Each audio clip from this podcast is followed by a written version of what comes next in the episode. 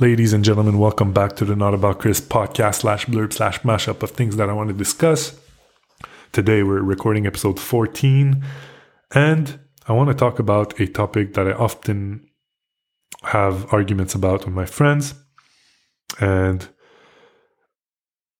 basically, the context is I'm an accountant, I'm a CPA by trade, so I often have finance related conversation and arguments with my buddies, you know? And keep in mind also that my university friends are also accounting or finance related people. So it makes sense. Like we all have that in our head, in our brains somewhere, like roaming. So we often have those convos. But to stop beating around the bush, if that's how the saying goes, the topic is whether to buy or to rent or to buy or to lease or to to I guess accept a lump sum or receive an annuity or like a, a, a periodical amount, like a weekly or monthly. And that last one is a little bit confusing, but I'm thinking about this scratchy. You know, there's a game you can like a lotto game you can scratch, and if you win the jackpot, you, you get you get to receive money every week or every month. I think it's gone. It's called gagnant à vie in French. In English, I think uh, like winner for life or something like that. So basically, it sounds it sounds like amazing. You get paid monthly. You receive a check for the rest of your life, you know? People jump on that idea because you're not doing nothing and just collecting money. Which it sounds great, but they actually offer you a lump sum amount as an alternative. You could choose to take like a half a million, a million, two million. I don't know how much the amount is, but they, they just tell you this is the amount you're getting lump sum and forget your your weekly or monthly amount and that's it. We call it a day. That's how they settle. And people think that's a stupid option because why wouldn't you want to get paid for the rest of your life? And again this rest of your life is is a big quote unquote because you don't know what they mean. You have to read the fine print obviously. Like do they mean until you actually die or is it like 60 65 years old? Like you have to actually check.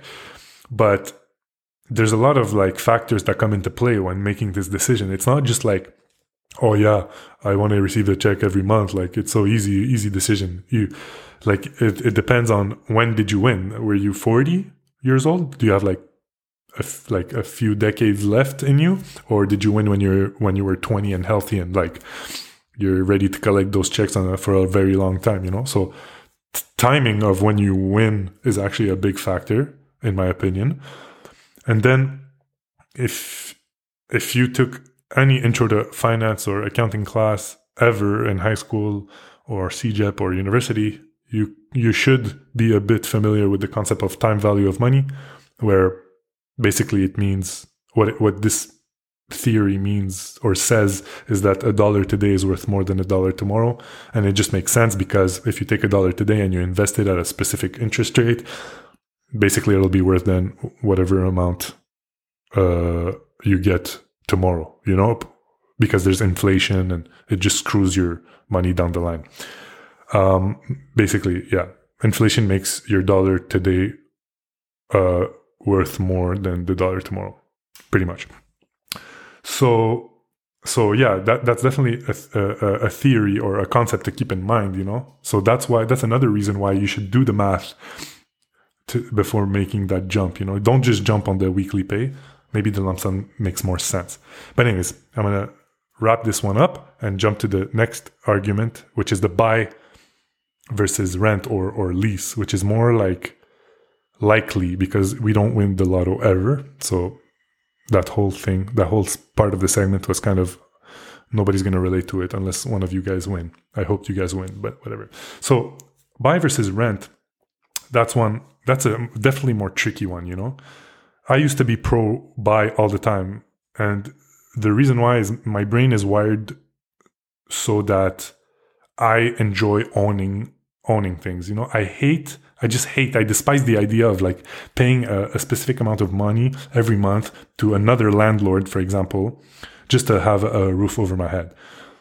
You know, I prefer buying and obviously buying has a bunch of negative points right? You have more you need more money upfront.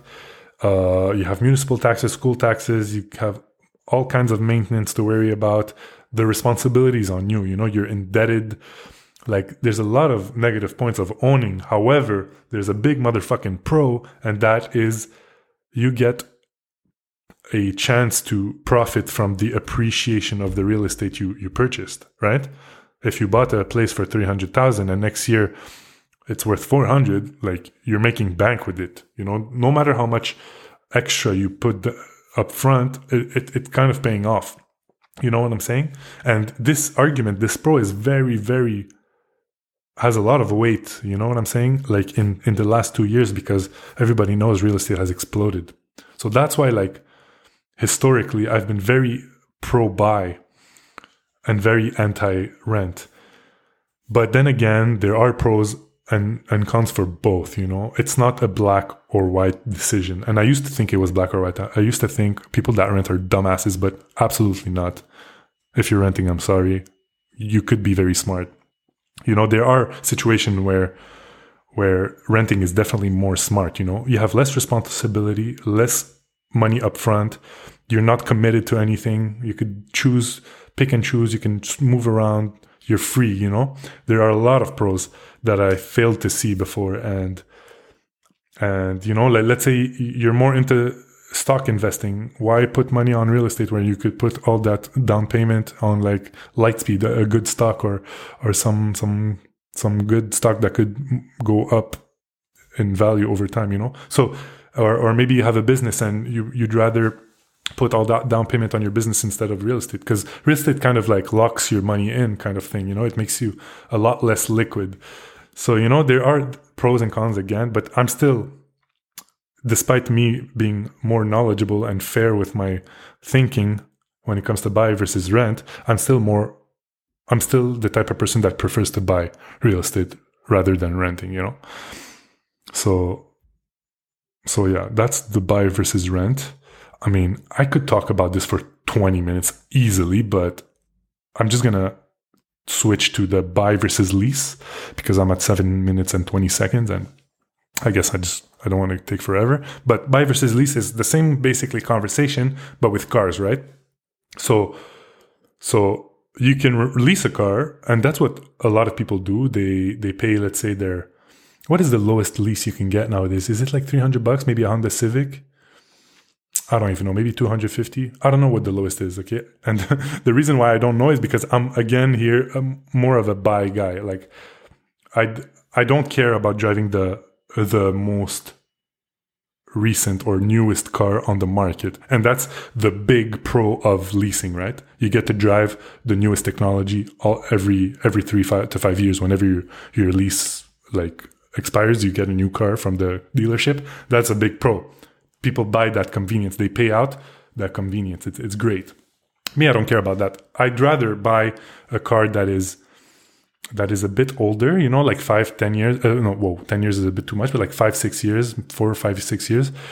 You know, I buy it second hand, obviously, like uh, coming back from a first round of, of, of lease, you know, like people, they lease the brand new car, they return it to the dealership, and I basically like buy it kind of thing or maybe it's a third generation, like whatever. I what I'm trying to say is I, I like buying used cars, not too old, obviously, uh, at a decent price. Like instead of paying, let's say thirty thousand, I'll pay like fifteen. You know, already half price. Because the thing with cars is that they depreciate super fast in, initially, right? Like they lose half their value in the first, let's say, three to five years. So that's why I, I like the idea of of buying secondhand because I feel like the loss on the on the car is has been assumed by someone else. Like I'm not taking the hit, somebody else took the hit, kind of. It's not exactly like that how how it works, but kind of. So so I buy it for let's say 15 and then I drive it for let's say 5 years. Like maybe more if I'm lucky and and the car is great and I'm not an idiot on the road. And then the thing with buying and people forget about this is that you could sell it. You own it. You could sell it at the end for like let's say $5,000 if you're lucky, you know, down the line after five years. So ultimately, that car that you bought for 15 cost you 10. You know what I'm saying? And and then let let's say you take that 10, you split it over five years. If you do the math, it could potentially be cheaper to to to do something like that versus putting $300 a month every month for three years because lease terms are what three to five years no, I, I doubt they do three years anymore. They do four to five, four or five years, you know. So and three hundred dollars, I'm talking about like one of the lower, like cheaper leases. You know, some people pay 500, 600 for for cars to drive, let's say, a nice Mercedes or a nice BM, you know, or a nice like uh, Audi Q8, whatever.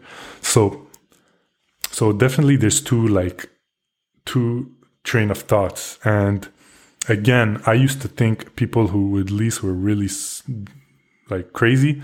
Like I didn't see, I didn't, I, I couldn't rationalize it, but again, it's very gray. There's no black and white. There's no right answer. It really depends on what you do. And like, for example, um, one of the big good arguments I find for leasing is if you're uh, self-employed or if you work for a company that allows you to have like um, employee expenses and you could put your car on there or like gas, uh, uh, like your actual lease amount. Like if you're able to, well, basically if you're self-employed, if you if you're able to deduct your lease amount on your business, I think that's one of the best the best reason to lease a car. You know. Other than that, I'm not too sure. I, I again, if you don't mind driving the newest car, I think uh, buying is the best. But basically, that's that's the idea. Um, wow, I just checked the clock.